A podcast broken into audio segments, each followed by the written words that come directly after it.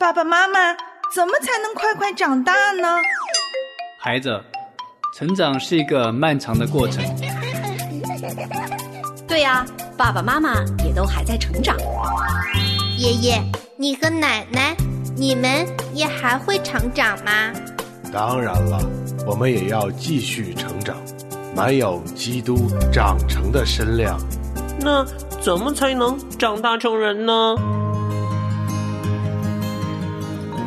唯喜爱耶和华的律法，昼夜思想，这人变为有福。他要像一棵树，栽在溪水旁，按时候结果子，叶子也不枯干。凡他所做的，尽都顺利。向下扎根，向上生长。让林真儿陪伴您全家一起成长吧。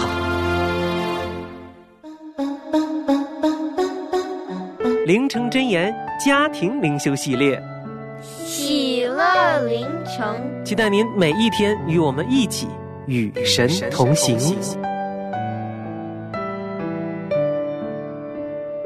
亲爱的小朋友和大朋友，你好吗？珍儿在这里向您问安，非常的开心再次与您相遇在每一天都要陪伴您一起在神的话语当中长进的喜乐凌晨。但愿这一些小小的故事和读经的分享，能够带给你心里面有极深的喜乐，而且对神的话语越来越深的爱慕。这就是珍儿每一天为自己，也是为亲爱的你做线上的祷告。好了，今天呢，我们要继续的来看《史诗记》的第十九章。很快，《史诗记》就要进入尾声了。那我们也特别的期待，透过小火车的故事呢，能够帮助我们全家人更深的去体会任性这个罪会带给我们多大的伤害和多大的损失。千万要学会从小到大，我们都能够做一个信靠顺服的人。好，让我们赶快进入今天的凌晨小故事吧。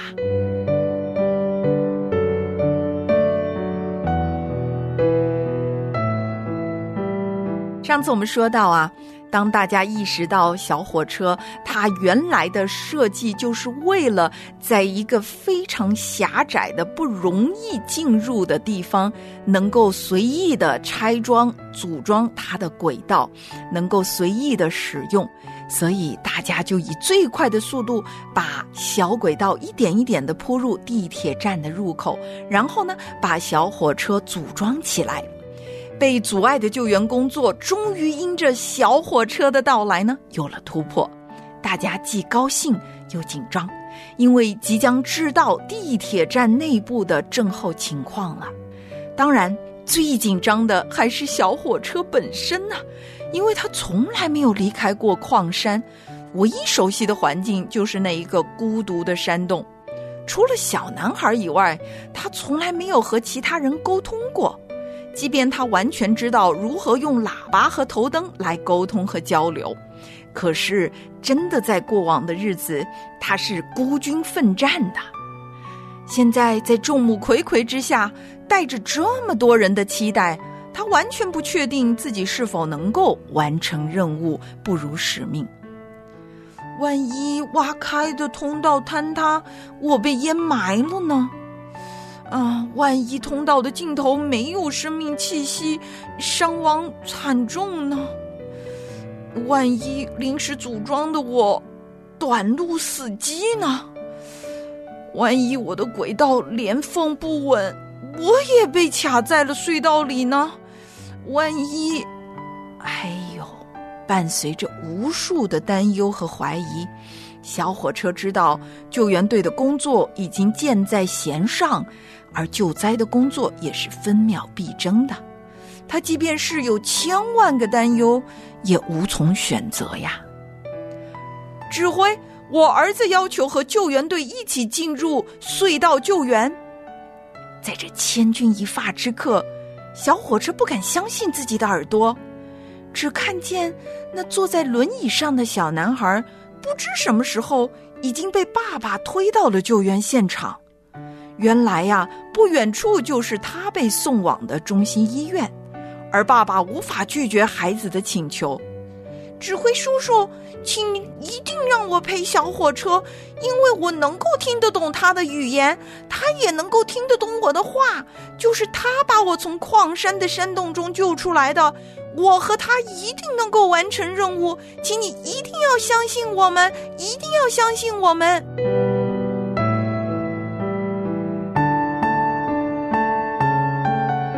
亲爱的小朋友，你可能不敢相信自己的耳朵吧？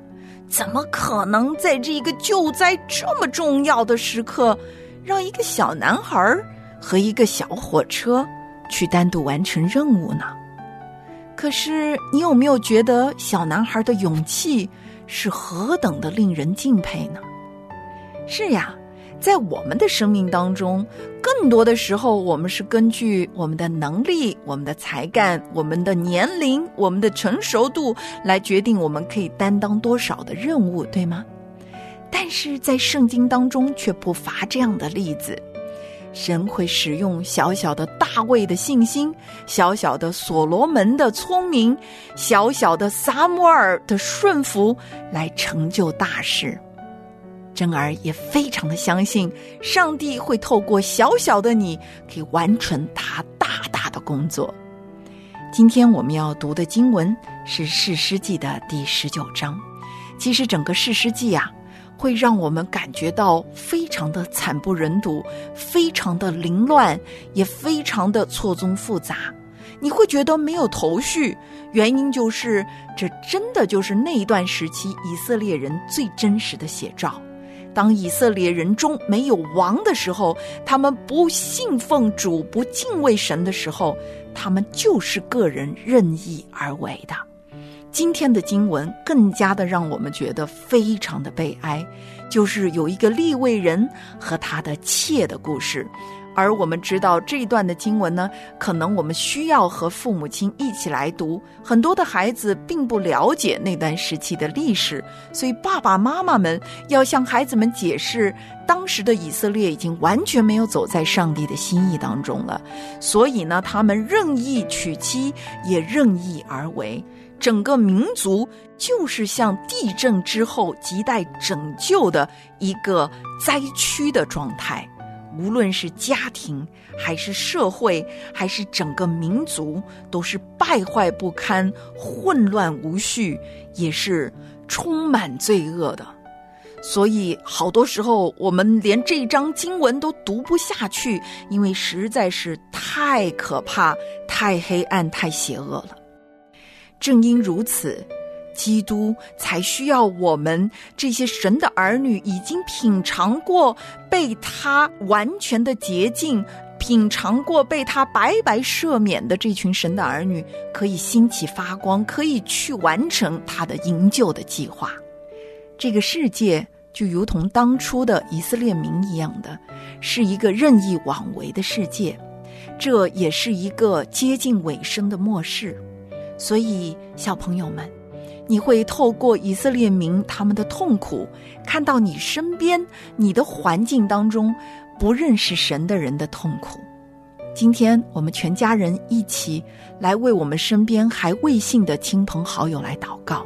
想想看，有些什么人，他们正在遭遇生命当中的地震、痛苦、黑暗，亟待拯救。我们就把他们的名字写下来，迫切的为着他们的救恩祷告。也要问自己：说我可以做一些什么呢？在别人的痛苦上面，我看到我自己的责任了吗？我是否愿意像那个小男孩一样勇敢的说：我要参与营救的工作呢？哪怕我现在坐在轮椅上，哪怕我自己并不完整、并不健康、并不是一个最佳的状态，但是只要我们愿意，神就可以使用我们。今天我们全家人一定要立志，在传福音、在宣扬他救恩的事情上面积极努力的参与，因为这个世界就是在罪的震动之下亟待拯救。但愿我们没有一个人是任性的，但愿我们每一个人都是愿意付上代价，摆上我们小小的一份力量，哪怕在人眼中看是微不足道的。但是神却可以成就大事。我们一起来祷告，亲爱的阿巴父啊，看到以色列这一段痛心的历史，求主你怜悯我们，提醒我们，让我们不要陷入任意妄为的罪，也让我们努力的兴起，可以将你的福音传到这个亟待拯救的世界。祷告，感谢奉救主基督耶稣的名，阿门。时间、精力、体力、情感、金钱，我觉得什么都不够用。配偶不信主，一个人带领儿女，一个人养育孩子，真是太难了。我的恩典够你用的，因为我的能力是在人的软弱上显得完全。我是真儿，在这里我们软而不弱。我是远方，在这里我们单而不孤。欢迎走进单亲部落。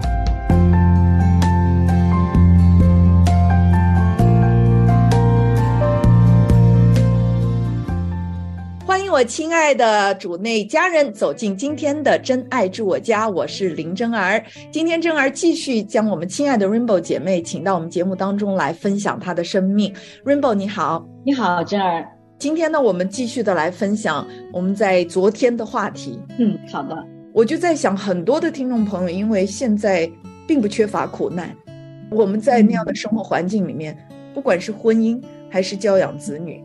很多很多的人都陷在极其的破碎、悲哀、抑郁这种不可控制的苦难当中。那从您自己个人的经历，你有些什么是要鼓励我们现在正在收听的听众朋友？因为我相信有很多的人是没有出路的，看不到出路的，可能还在那一个黑暗无比的光景当中。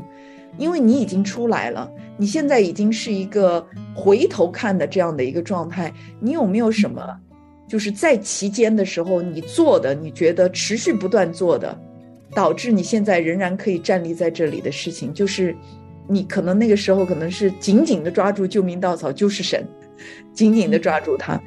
你有没有些什么事情是持续不断可以鼓励他们说，即便在黑暗当中看不见出路的时候，仍然可以去做的？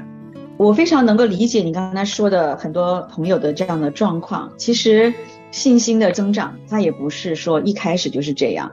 我刚开始信主的时候会说：“哇，这个事儿神也管吗？这事儿神也能做吗？”会有各种各样的小信。当你没有办法的时候，你也只有这样了，那就去祷告，就去跟神祷告。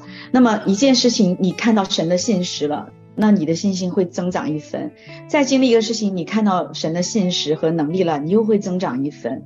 其实自己常常是在摇摆当中，但是最终你还是会觉得，你摇摆来摇摆去，你还是要倒到神的这一边，你才有出路。否则你用自己的办法，你就是走不出来的。那么就是不断的经历，不断的经历，反复的经历的时候。这个信心就上来了，所以我常常跟朋友们分享，我很愿意分享这个。我有时候跟朋友开玩笑说，我觉得我的家庭，我的这个过程像个样板户啊，就啥都有，又有后妈的身份，又有夫妻关系不好，又有亲子关系的矛盾，等等等等，种种的事情，就是都在好像这个当中所有的苦难，所有的挣扎，所有的纠结，你都经历过。都在这里经历，所以我总是觉得上帝不是让我一个人白白经历的，他是要去带给很多人一些鼓励的，所以我很愿意来讲。其实我觉得真的就是祷告。看不到希望的时候也去祷告，而且我相信诚心的祷告一定会看到事情发生。在 Rainbow 姐妹的上一期采访播出之后呢，我们就听到了一位听众的一个反馈。那他是一位弟兄，同时呢也是在神学院正在进修的一个弟兄。在他听到这一系列的采访的时候，他也潸然泪下，特别是当 Rainbow 姐妹分享到。丈夫最后的那个时光，信主之后的那一段特别特别动人的分享的时候，我想就像诗篇一百一十九篇七十一节所跟我们分享过，说我受苦是与我有益，为要使我学习你的律例。在我们学习到神的恩典、他的性情、他所在我们生命当中的要求的时候，这个时候我们的生命的翻转可以成为多少在受苦当中的人的益处。但是有哪一个人真的，如果不是因为神的恩典的话，我们会说受苦是与我有益的。真的，所有的这些苦，没有任何一件是我们可以轻描淡写的把它略过的，因为真是苦。人间的这些苦，苦就是苦，我们不能够用谎言或者把它粉饰说没什么大不了。但真的是，当我们有永恒的那个盼望的时候，我们才知道说，哇，原来耶和华神在他的经文当中兼顾我们，说我必要兼顾你，使你得好处。灾祸苦难临到的时候，我必要使仇敌央求你。我们晓得万事互相效力，叫爱神的人得益处。我会看到的就是神的恩典，在这个破碎的家庭当中，在这个人的眼中看，真的没有什么救赎可言。那个家庭当中，一点一点一点的，让这个家庭里面的每一个成员，到如今都是与天国有份的。哇，我觉得 Rainbow 姐妹她的角色。就是平平常常的做了一个神眼中神希望她做的妻子、母亲、继母，单身的一个女子的身份，她要全然的把自己献上来服侍主。因为我们马上下一周，我们 Rainbow 姐妹就要毕业了，神学院就要毕业了，所以感谢赞美主啊！我真的非常非常的期待，我绝对相信说神在未来的几十年还要大大的使用我们亲爱的姐妹，相信你在过往的这些。破碎的一种绝境当中的经历，会成为许许多多人的祝福。那姐妹有没有一些什么样的话是鼓励我们正在苦难当中的弟兄姐妹的？您刚才在说的时候，我就一直在想一句话。我们现在说起来云淡风轻，其实我想说的是，这个过程其实是不短啊。我经历了。前后五六年的时间，就是这个家庭里面发生这些巨大的变故，那每一件事情其实真的流了非常多的眼泪，不是说我一祷告就好了，一祷告就好了，祷告是非常恳切的祷告，就是你看不到希望的时候，你还是要去祷告。我现在回过头来讲，我知道神，但当时在那个过程当中，你真的你不知道神哪一天他会来解决这个问题，或者他用什么方法来解决这个问题，你是不知道的。包括我先生从第一次发病，然后到中间我们之间为了防止这些事情乱七八糟扯了很多的麻烦，到他第二次再发病，再到后来，在这个过程当中，你行进在过程当中，你是不知道他导向一个什么结果的。所以我很希望鼓励那些在过程当中的朋友。那你在这个时候，你不要觉得我祷告这么久了没有看到什么，好像神他没有在工作。那说到这里，我想讲我很震惊的一个事情，就是我刚刚说到大儿子，其实那个时候大儿子我跟他谈不进去了，我们两个人没有办法在一起谈属灵的话题，他会认为我跟你信的不是一个神，所以我除了为他祷告，我没有什么别的，就祷告到每天都感觉好像我是在例行公事了，对吧？我就每天会为他祷告，求神去。那他也不在家里住，他自己住在外面。然后等到最后，最后好几年过去了，实际上他在爸爸生病的那个过程当中，他表现的是很不好的。我先生都是拿着这个儿子就摇头，就是这样子。但是最后那两个月，他爸爸最后一次住院，住到医院里面去，那我就说老大你得回来了，我们得商量商量怎么照顾爸爸。我记得有一次我跟他在医院的那个大厅里面聊天，我就说起我想读神学，以后想怎么怎么样的时候，他突然说了一句说。妈妈，我听说你想要去读神学，我心里特别温暖。我当时吓了一跳，我说天哪，他这个一直认为我跟他信的不是一个神的人，他居然能说这种话，发生什么了？后来我就跟他聊天，我才知道，其实在他没有在家里住的那一年多里面，他身边出现了一个像我一样的年龄的一个姐妹。就是那个姐妹代替了我去说很多属灵的原则，包括带领他怎么去祷告，怎么样去怎么样，也可能是那个姐妹跟他的这个过程，让他想想，原来我妈妈说的是对的哦，原来我妈妈说的和这个姐妹说的他们是一回事儿，大家都是这样跟随主的。在那个时候，我看到这个大儿子，他从整个思想上面他是有转变的。所以我想说的是，你不要以为神没有做，只是你看不见而已，神真的到了。各种线索要汇合到一起的时候，你自然会看到那个结果的。所以最后面那两个月，我跟我先生都看到大儿子的一个反转，以至于我先生都跟我说：“他说老大真的是悔改了。”他说他真的是悔改了。那是在他信主，其实已经过了四五年了哈。现在我跟大儿子的关系，虽然他在国内我们联络的不是很多，但是他对我是很信任，非常信任。如果他有什么事情做的不对不好，我跟他讲讲道理，他是会很认可的。嗯，然后我也还想再讲讲小儿子他在信仰这一块的更新啊。他大学毕业以后找不到工作，那个在 COVID 期间，天天跟我打电话，就说他其实。能力是很强的，他每次的面试他都能达到最后那一个环节，他就又被竞争掉了。那后来我就一直跟他讲说，你不用担心，我说上帝不会误事的，我们就好好的祷告。然后我讲一个小小的见证，就是我离开中国来美国，在香港机场等飞机的时候，还在跟儿子谈他的工作的问题，说 offer 又飞掉了一个，又没有了。我当时在机场的时候，我跟神做了一个很撒娇的祷告。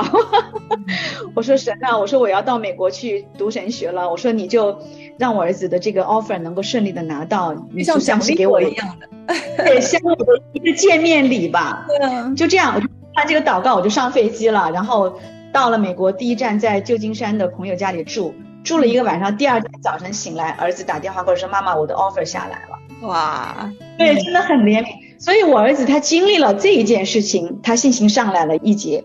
工作了一年以后被 lay off 了，又垮下去了。我记得这件事情，我是觉得很重要的是，他跟我打电话，我也一筹莫展。我说，那咱们除了祷告就是祷告，没有办法。这讲多了，我觉得好像也没有什么力量哈。然后突然我放下电话，我就想起来一件事儿，我又抓起来跟他打电话。我说，儿子，我说想问问你，我说你过去这一年你有了工作，你做十一奉献了吗？他说没有。我才那么点钱，我还十一奉献，我就趁机跟他说：“你去看马拉基书三章十节。”我说：“神从来没有说你钱多就奉献，钱少就不奉献。”我就跟他讲这个奉献的这个道理。我说：“我不知道原因是什么，但是我知道，如果你想起来你在神面前有亏欠的事情，你一定要到神面去认罪、去悔改、去做。”他听了也不知可否，放下电话，三分钟不到，他打电话过来。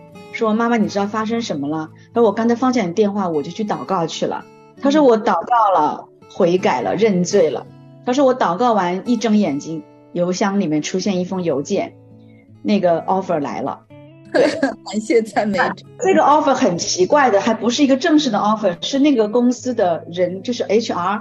给他提前写了一封邮件，说一个小时以后我们会有正式的 offer 给你。我当时听儿子讲完这句话，我就说你看吧，我说这个事情太离奇了，我说哪有这么抢手的工作，然后还给你提前一个小时，我说这是神让你知道，你一悔改，他的祝福就到。对你一悔改，神的回应就到。我说祝福神在那里早就放到那里了，只是等你，你的生命在往上走。所以儿子经历了这几件事情以后，他现在跟神的关系，他就妈妈，我现在知道了，我什么都得去祷告，我什么都得要依靠神。然后前不久一个月以前，他又一次被 lay off，嗯，就新的这个工作被 lay off，然后这回他大概就情绪低落了那么一个多小时。然后接下来他就跟我说：“妈妈，我想好了，我以后不再去跟这些公司打工了。”我说：“你要干嘛？”他说：“我要创业。”我说：“天哪！”我说：“你创业？”我说：“你的生活费还能撑多久？”他说：“还有两个月。”我说：“那怎么办？需要妈妈支持吗？”他说：“你先不着急，我去祷告。”因为他一直心里面有一个项目啊，他做音乐的那个就是比较前端的一些工作，他就立刻找了两个跟他志同道合的小伙伴，三个人，这才一个月不到两个月，已经。做起来，而且已经有非常好的市场反应，已经有很多客户从外州飞到亚特兰大去见他们，去要他们的项目。然后我昨天还问他，我说你的生活费现在还能撑多久？到账了吗？还没有。他说我不着急，我祷告。我看到他的信心从那个时候变成这个样子，我觉得这是我最欣慰的一件事情。感谢赞美主。所以我们今天特别的感恩，就是 Rainbow 姐妹她再次现身说法，让我们看到。在一个黑暗当中，凭着信心继续前行的这样的一个生命，神是如何用信实把我们从极深的苦难和极深的水深火热当中把我们带出来的？那最后我要用几段的经文来鼓励我们亲爱的听众朋友，就是约翰福音十六章三十三节，当主基督耶稣马上就要离开他的门徒的时候，他告诉他们说：“我将这些事告诉你们，是要叫你们在我里面有平。”安，在世上你们有苦难，但你们可以放心，我已经胜了世界。而且呢，我们特别熟悉的一段经文是关于苦难的描写，就在彼得前书第一章的六到七节说：“因此你们是大有喜乐，但如今在百般的试炼中暂时忧愁，叫你们的信心既被试验，就比那被火试验仍然能坏的金子更显宝贵，可以在耶稣基督显现的时候得着称赞、荣耀。”尊贵，那就像今天我们看到的，亲爱的 Rainbow 姐妹在我们的当中，就是生命当中带着主基督耶稣的那个馨香之气。虽然经过火燎，但是却没有火燎的气味。我们感谢赞美主，我们也特别的期待透过 Rainbow 姐妹的分享，能够祝福到千千万万的听众朋友。如果您现在正在苦难当中，有什么需要我们带导的，也欢迎您写信告诉林真儿。我们期待在未来。还有很多的机会能够看到 Rainbow 姐妹的见证，能够成为许许多多弟兄姐妹的祝福。好了，再次谢谢 Rainbow 在我们的当中，谢谢，谢谢珍儿，也谢谢大家。那我们的下一期《真爱住我家》就不见不散喽，拜拜，拜拜。以色列人出埃及，无一人软弱，逾越界的那羔羊赐他们力量。诚然担当我们一切疾病，他全然背负我们所有痛苦。主被埋的那一夜，那疾病拨开，他说这是我身体为你们舍的。他所受的刑罚，我们的平安；因他所受的鞭伤，我们痊愈。